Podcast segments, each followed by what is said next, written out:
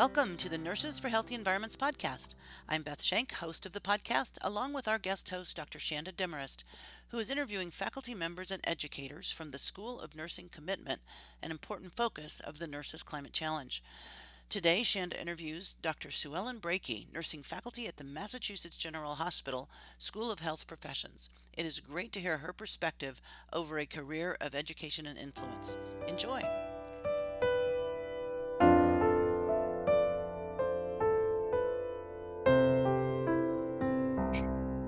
Good morning, good afternoon, good evening, good night, everyone.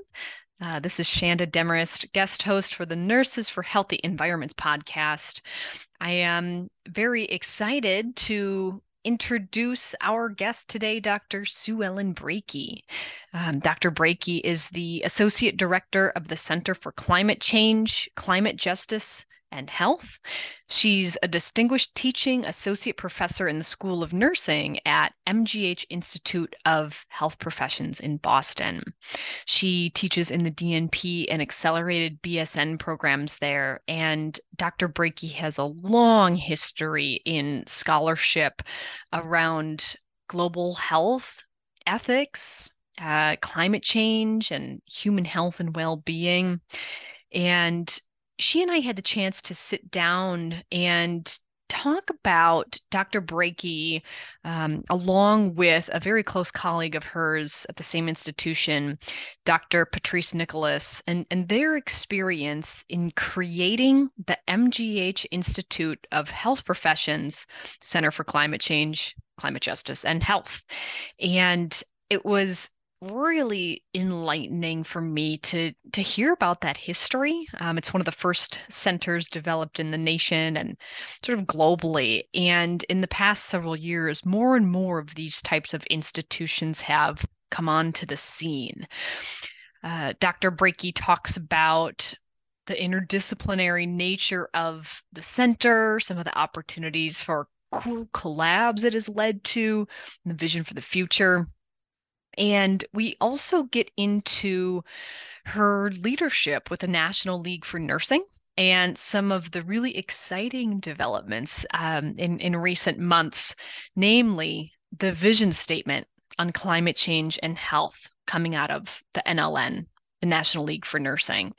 And just to give a little teaser, a couple, a couple quips from the conclusion of that vision statement that group um, cites that nursing leadership in a climate changing world requires optimal education of nurses across all levels of academic programs to ensure that nurses are well prepared to address adverse health consequences of climate change.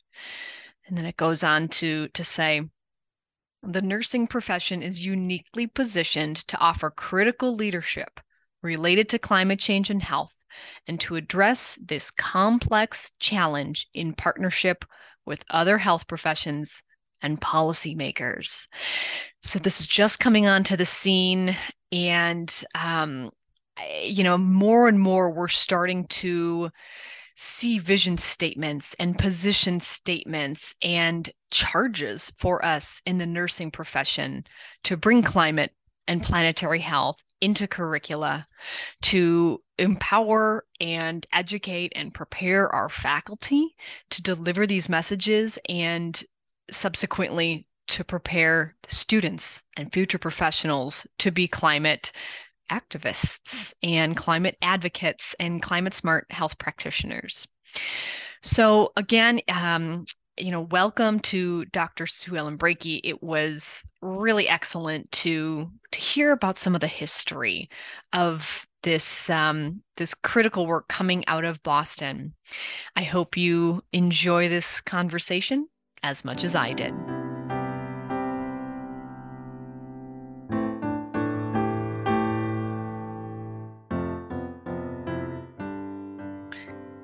Dr. Sue Ellen Brakey. Hey, hello. Thanks for joining me. How you doing today?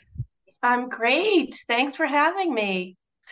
You just told me that um, you and the the rest of the folks in Boston have about an inch of snow on the ground. We're just in the about hitting winter solstice at this time of the year, which to me probably also means that it's the end of fall semester for nursing faculty.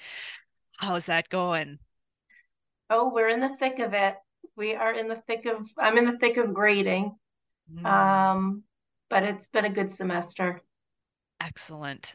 Well, I'm I'm excited to dig into that with you. talk about um, yeah, you in your role teaching climate and, and planetary health to nursing students. Um, but before we get there, I uh, came across your your name and your work um, many years ago as as it pertains to um, the Center for Climate Change, Climate Justice, and Health. So maybe you can just kind of start from there. Like, what is your role? How did you get such an amazing position at such an amazing institute? Sure. So interestingly, um, my colleague, Dr. Patrice Nicholas, who is the director of our center, and I'm the associate director, we have been, we have known each other forever and um, published a global health book back in 2015, where when we were writing that and editing it, we had contributors, we kind of said, you know what, we need to have a chapter around climate change and health in this book.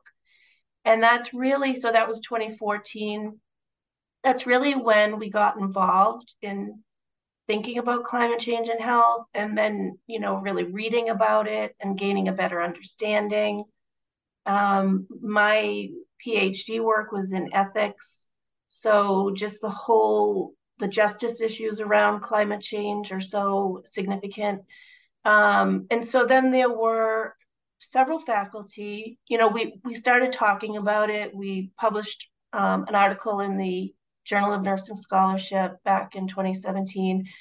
And there was a little bit of momentum around this with other faculty saying, like, hey, we should create a center. So we really just did it. You know, we didn't ask permission.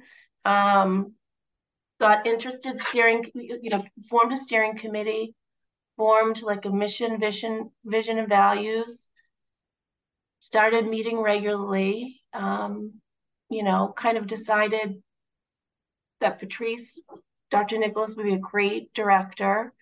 And for a while, we just had a director. And, and our goal was to really just increase awareness, get out there, talk to nurses, talk to students, talk to the community members.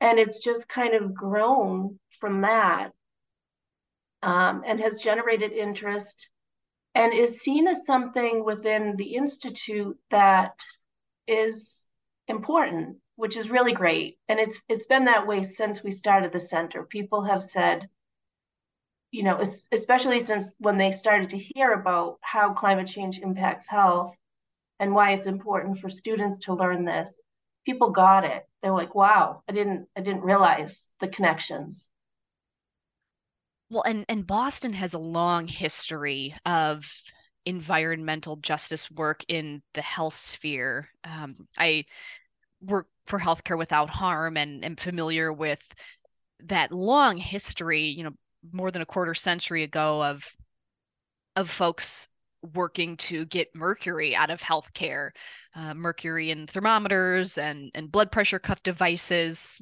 oftentimes being incinerated on site and leading to all these you know nasty chemicals in the air and in the water. Um, and as you talk about the institute so so that's the massachusetts general hospital institute right yes so yeah. we are the institute of health professions is the academic arm of the mass general brigham system. Got it. Okay. So so i mean it sounds like a lot of the academic work certainly and and the direct patient care work is is pretty closely integrated and and MGH just built a center after you as well right? Could you talk a little bit about what's happening on the hospital side of things yeah, so we are separate. We're a separate entity from MGH. However, we have actually partnered with and collaborate with the Center for Environment and Health at MGH.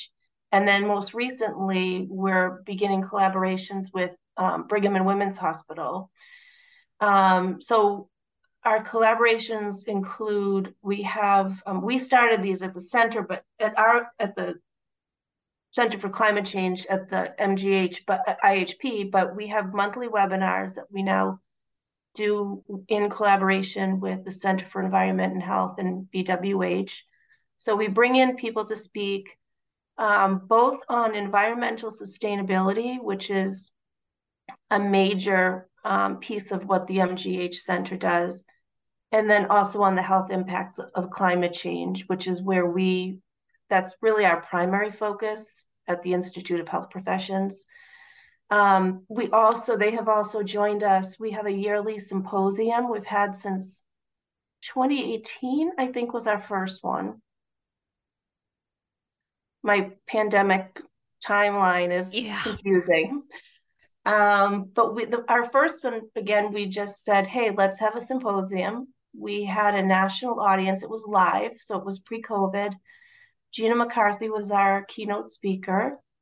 Um, we our second one i think is the one that got canceled because of the pandemic um, last year we the year before we had renee salas was our keynote uh, mgh physician who does a lot around climate change and health and then last year we had it in our keynote was bill mckibben and this year we're having it and one of our keynotes is slated to be dr barbara sattler which is really exciting along with a ah. colleague of hers, a physician colleague, to talk about planetary health. So we've had a lot of really great collaboration um, over the last year, year and a half, um, in large, largely in part because of Patrice and her um, connections to the MGH. And so it's really been fruitful and productive and a great collaborative effort. Mm. Well, and and I was wondering if Dr. Nicholas would come up in the conversation, and I think she did in the first 15 seconds. I mean, the two of you together are are certainly um, you're the greats, and I love how you've brought up this this interdisciplinary piece. Um, you mentioned Dr. Renee Salas, uh, both of the um, hospitals you referenced, MGH and Brigham and Women's, we we work closely with Dr. Jonathan Slutzman at MGH and Dr. Gregg Furie, and even the title of your center is um, of is health professions. So that's something that um, that I think we could do a better job at, and you're modeling that interdisciplinary um, partnership honestly. I mean, I'm I'm curious if you, you've been doing this climate work for a long time. Um, I know that you also have a history in in direct care with patients, a cardiac nurse like me. Um, you also have that critical care, that hospice background. Could you speak a little bit to the relationships with interdisciplinary health professionals that you are part of and that you observe in the climate realm, maybe as compared to the direct care realm. Is there anything that feels different to you between those two spaces? Hmm, I think, well, in the clinical realm, it's pretty. At least, you know, I uh, my background a lot of a lot of critical care, um, global health work I've done.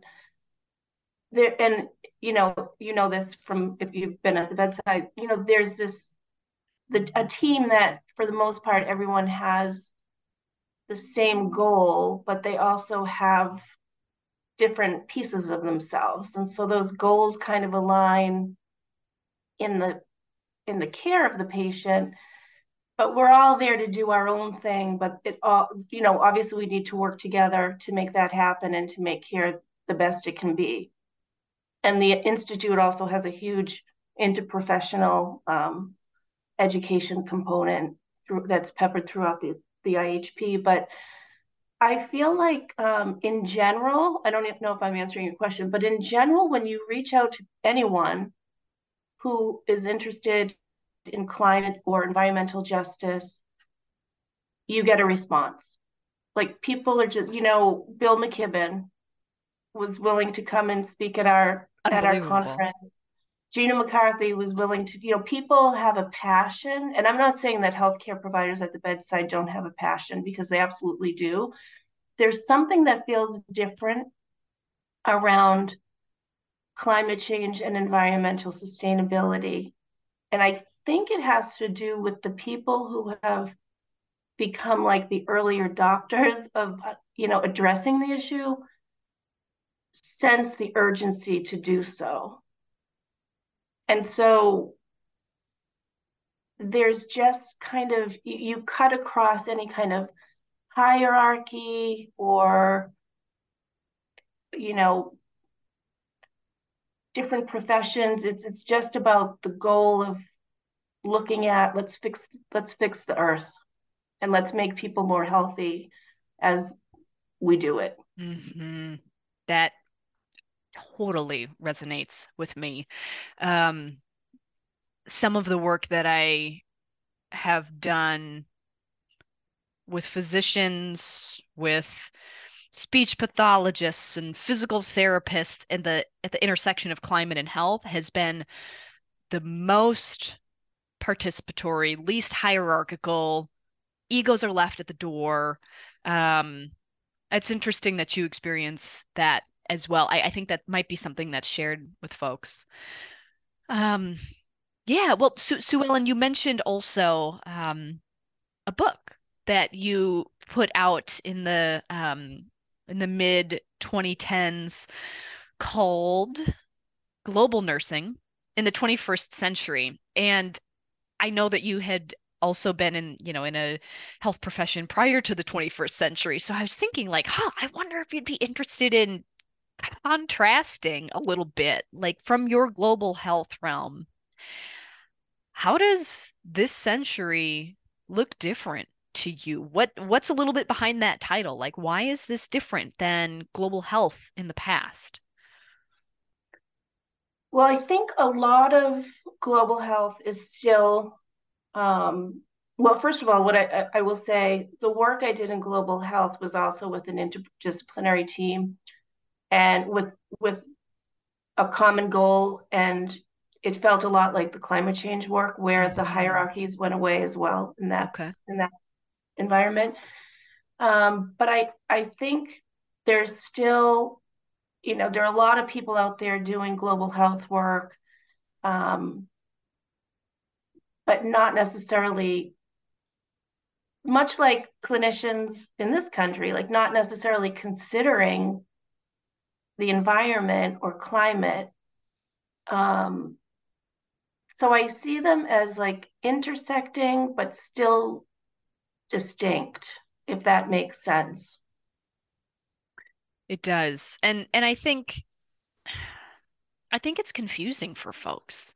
Um, when we talk about climate change, climate health, planetary health, global health, and and how nurses are working at this intersection. Um, and it's it's tough because we're we're trying constantly to to bring this to the forefront of of nursing and, and health professions, knowing that you know these crises are are leading you know millions and millions of premature deaths and the morbidity and mortality of of climate and planetary health are are extreme um and at the same time i have a, a little bit of a concern that like the semantics and some of the challenging academic associations that we're battling with muddy the waters a little bit. Um, I don't know if that's if that's your experience, but I I'm that's Can something that sure sure. So um maybe let's take the two terms climate change and sustainability. Very different things. Climate change is this you know this natural crisis, but anthropocentric um, that we're dealing with across the planet, very large in scale.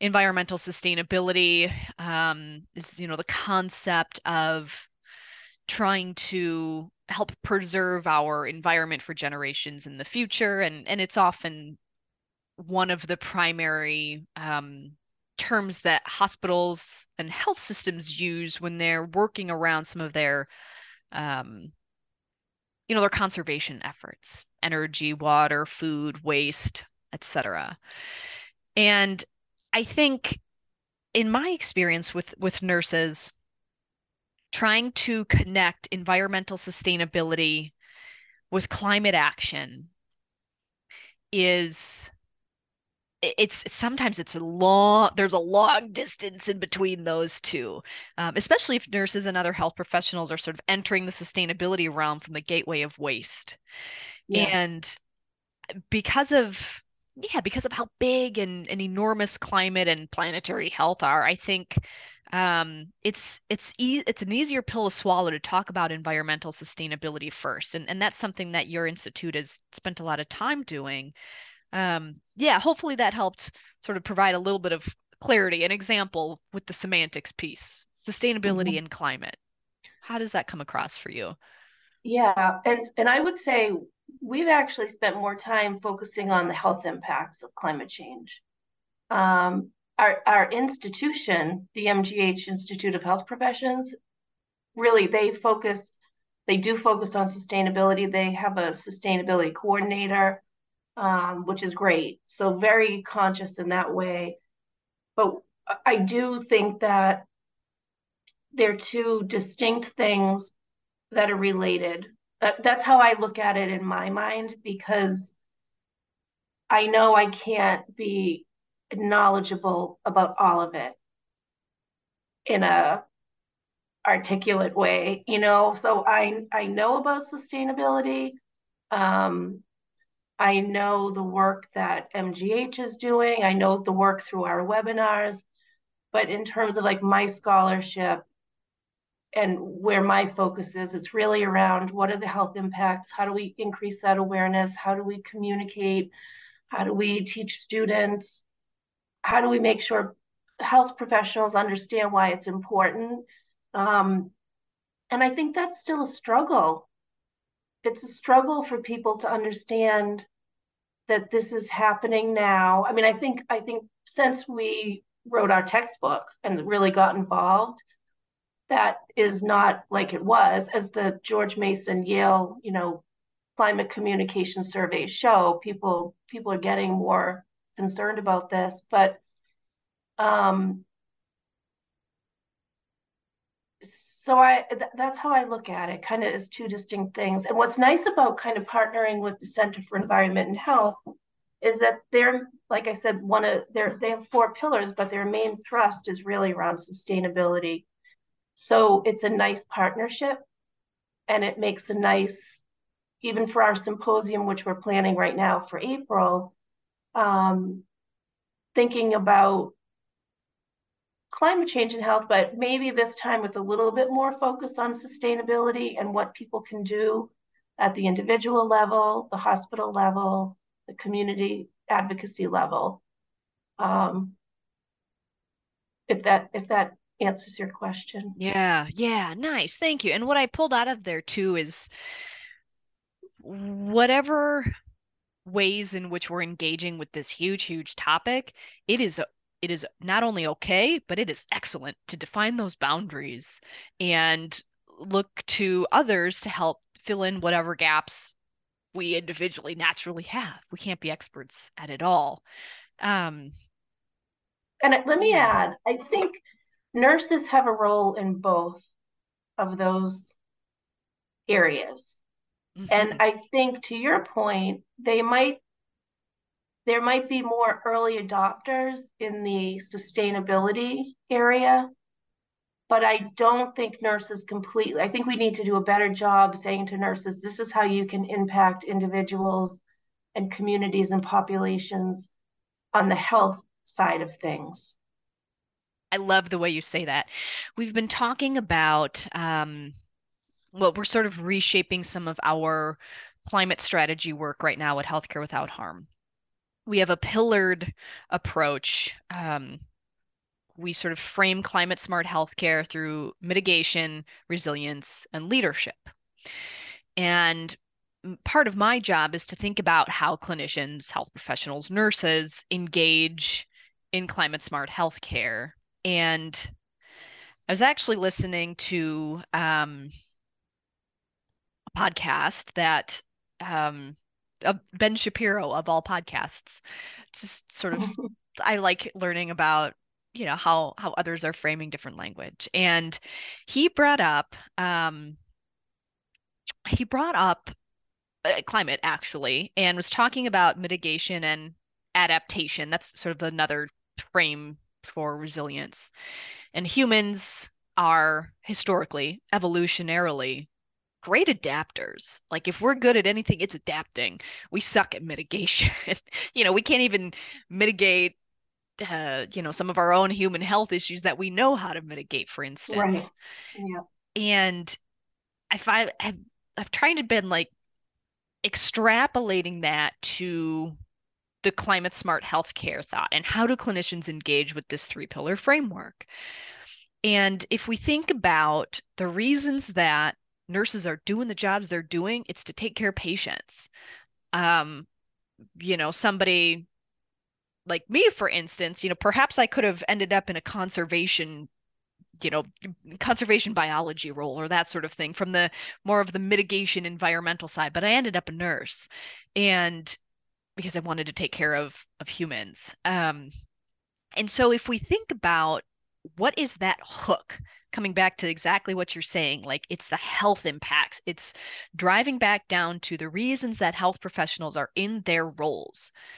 And i think sustainability to your point it's that it's a very lovely early adopter opportunity.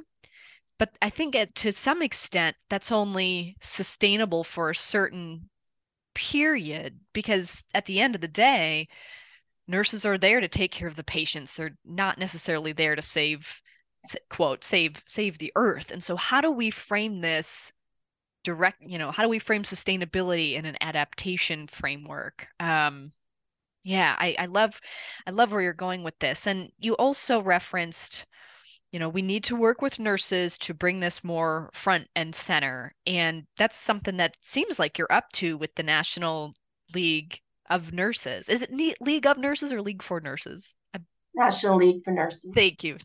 My my naive uh, my homework there. So recently, just a couple months ago, came out with a vision statement for climate change and health. Um, maybe you can share with us what the National League for Nurses is. What's the vision statement? Um, let's start there. So it is a large organization aimed, I would say, primarily at nurse educators. Um, um, through you know all levels of education um, they provide resources they have multiple they have a vision series actually so they've had vision statements on social determinants of health um, equitable vaccine distribution. I mean, there's a whole list. But they have, um, you know, an annual summit that brings educators together. So they're really about kind of prioritizing what are the things that future nurses need to know in order in order to practice. And so it's a real big emphasis on education, curriculum development, um, curricular content, um, you know, so they're one of several large organizations. The American Association of Colleges of Nursing is another one. So they're kind of similar, similar. So um, Patrice and I were asked to co-chair a national committee to write the strategic vision statement for climate change and health which was unveiled at the NLN Summit in September.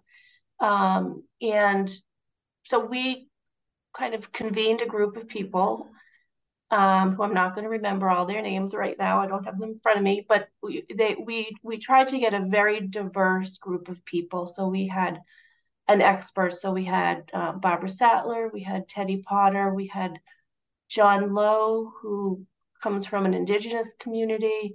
Um, he's a researcher. We had, um, oh gosh, um, Thomas and Olean, who, who it comes from a diverse background. She's faculty with us. Um, Rosanna Chekas. Um, um, I know I'm forgetting people, and so I apologize. Kathy, um, oh my gosh, I'm forgetting her last name, but she's an she's an ANHE member. She's on the, the education committee. Kathy Murphy. Um, and we together wrote the vision statement. So, and it was a really great process because we had people who had a lot of knowledge. Um, Katie Heffling was on the group.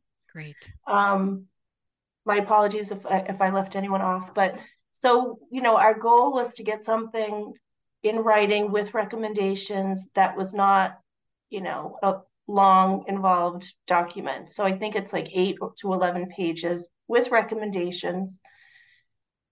That, like I said, the process was really great to get a bunch of diverse minds in a room together who have a shared common goal.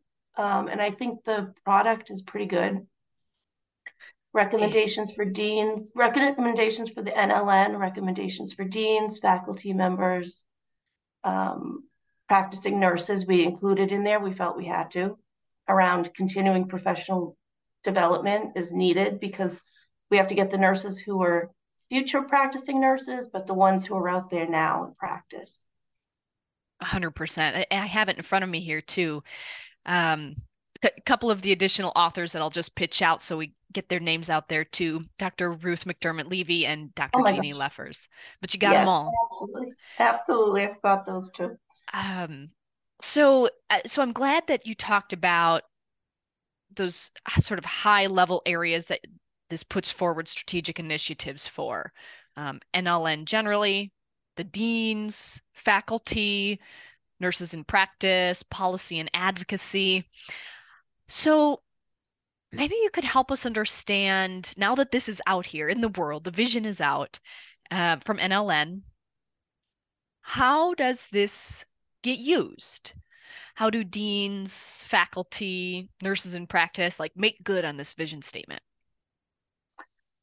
I think that it is a resource. It is a, you know, it's a white paper of sorts uh, where people who go to the NL webs, NLN website can look at this vision statement and they actually monitor hits on their vision statements um, just to see, you know, usability you know, we don't know what a hit means completely. It could be they just hit on it and left, or they took it and they read it and they're interested. So it's a way to increase people's awareness, if nothing else, because we have to do more and more of that. Um, one of our recommendations, and actually Ruth is, is the person who suggested this, I think, first, was we need to advocate to get these topics onto the licensing exams because until we do, then they fall down on the ladder of priority. And I think the other opportunity, which we we I don't think we had a suggestion, but you know, embedded in some of this climate change and health um, work is uh, the our JEDI concepts. You know, concepts of justice, equity, diversity, and inclusion. And I think there's a huge opportunity to and, and that then that's also a priority i know at least at our school and i think across many schools in the country people really want to get this into the curriculum so there's an opportunity to look look at the overlap look at the intersection between these two concepts and um, be innovative about the way we deliver curricula related to these two things. And I think, you know, we did a small study at the IHP looking across across all programs to see how people felt about curriculum integration. You know, they feel like the curriculum is too crowded, they don't have the knowledge, they don't have the resources. So as soon as you make it a priority at a national or a licensing level, then then those things get taken care of because they have to. Hmm. Yeah, I just think about how we're seeing some of that bubble up in cities and communities that are committing to climate action from a legislative level. Like if it shows up in the laws, then buildings have to be built to that type of code. Then utilities have to be partnering with communities in order to you know make make good on some of those those laws. So i love your con you know your your comments about got to bake it in at the national level. So let's imagine that we have faculty that are you know i hope it's more than just imagining.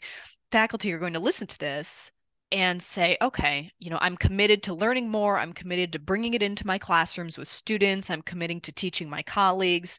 But what is your recommendation or what is your call to action even for folks to take it to the next step further? How do we get this to the the national licensure boards? How does this show up in the NCLEX? That's a really good question. And, uh, you know, one that I've been thinking about because we put it on paper and now how do we actually move toward that? And um, you know i know that i'm involved well first of all we have ANHE which is a great organization and they've got their textbook. So you have you have these people you've got ANHE i'm on a um, nurses education working group um, out of the Global Center for Climate and Health Education. You have the NLN. So I think it's you have you have the AACN who, you know, in their core competencies have put in something very minor, but it's there about climate change and health. You have the Future of Nursing 2030, 20, 2020, 2030, which has a little bit about climate change and health in there. So I think it's like how the question is, and we talk about this a lot in the working group, is how do you leverage all these organizations to somehow work together to organize to make a bigger voice to advocate for those changes that's the that's the million dollar question I agree, Suellen. And I'm really confident we'll get there. Um, we're starting to see sustainability and climate metrics show up in CMS and the Joint Commission, which I'd never thought I would I would say out loud. And so um, this wave is growing and it's coming. And um, you know, it's it's thanks to folks like you who have been beating this drum for a long time and building the foundation, you know, in your local community and nationally and internationally to help, you know, others see how it can be done and um, take, yeah, take heart that there are a lot of people trying to make this happen. Um, so perhaps as we get close to closing, I, I would love to invite you uh, to share a little bit about the event that's coming up in April. Is it the symposium? Like, what's on the docket? Uh, you talked about Dr. Barbara Sattler being a, a, guest speaker there, but when can folks look to uh, registration opening? Or do you have an official date yet? Give us a little bit of a, a sneak peek we have a center at the MGH Institute of Health Professions, mghihp.edu. We have a Center for Climate Change, Climate Justice, and Health webpage, which is actually currently being updated and um, revised. But on that page, there is information, you know, we have tiles. So we have information about our webinars and we also have information about the symposium. Um, and that will then, you know, that if, if you register for a webinar, by the way, then you get on our mailing list and you get a copy. If you can't make the webinar, you get a recording, but you also get on like on our web our list, our mailing list. So you'll get information forthcoming information. Um, so that that's one way. Um, there will be more information. We are just finalizing the speakers um, but we have plenty of really great potential names. You know, it's it's always nerve wracking to kind of like announce anybody a little too early because you don't want to promise and then someone can't can't make it. But um, there will be more information forthcoming. But I would encourage people. We're taking a break in December, but our next webinar is in January and as I said, they're both um, related to sustainability and climate change and health. And they're we, they're really great speakers from a variety of different backgrounds. Awesome. Well, I will be sure to include, um, yeah, the link you referenced. So, folks, you heard it here. Keep an eye out for that next webinar um, and the the symposium in spring. And and I've attended that virtually, and and definitely encourage everybody to to to join, meet others, and um, continue to tune in. Well, Dr. Breakey, it's been an honor thank you again for helping us envision the future. Um, I'm hoping that you get a little bit of downtime after all of that grading as we head into oh. the holidays. And um, again, we appreciate all of the work that that you are doing out there in Boston and beyond on behalf of patient health and climate health. So thank you. Thank you so much, Dr. Demarest. It was a pleasure.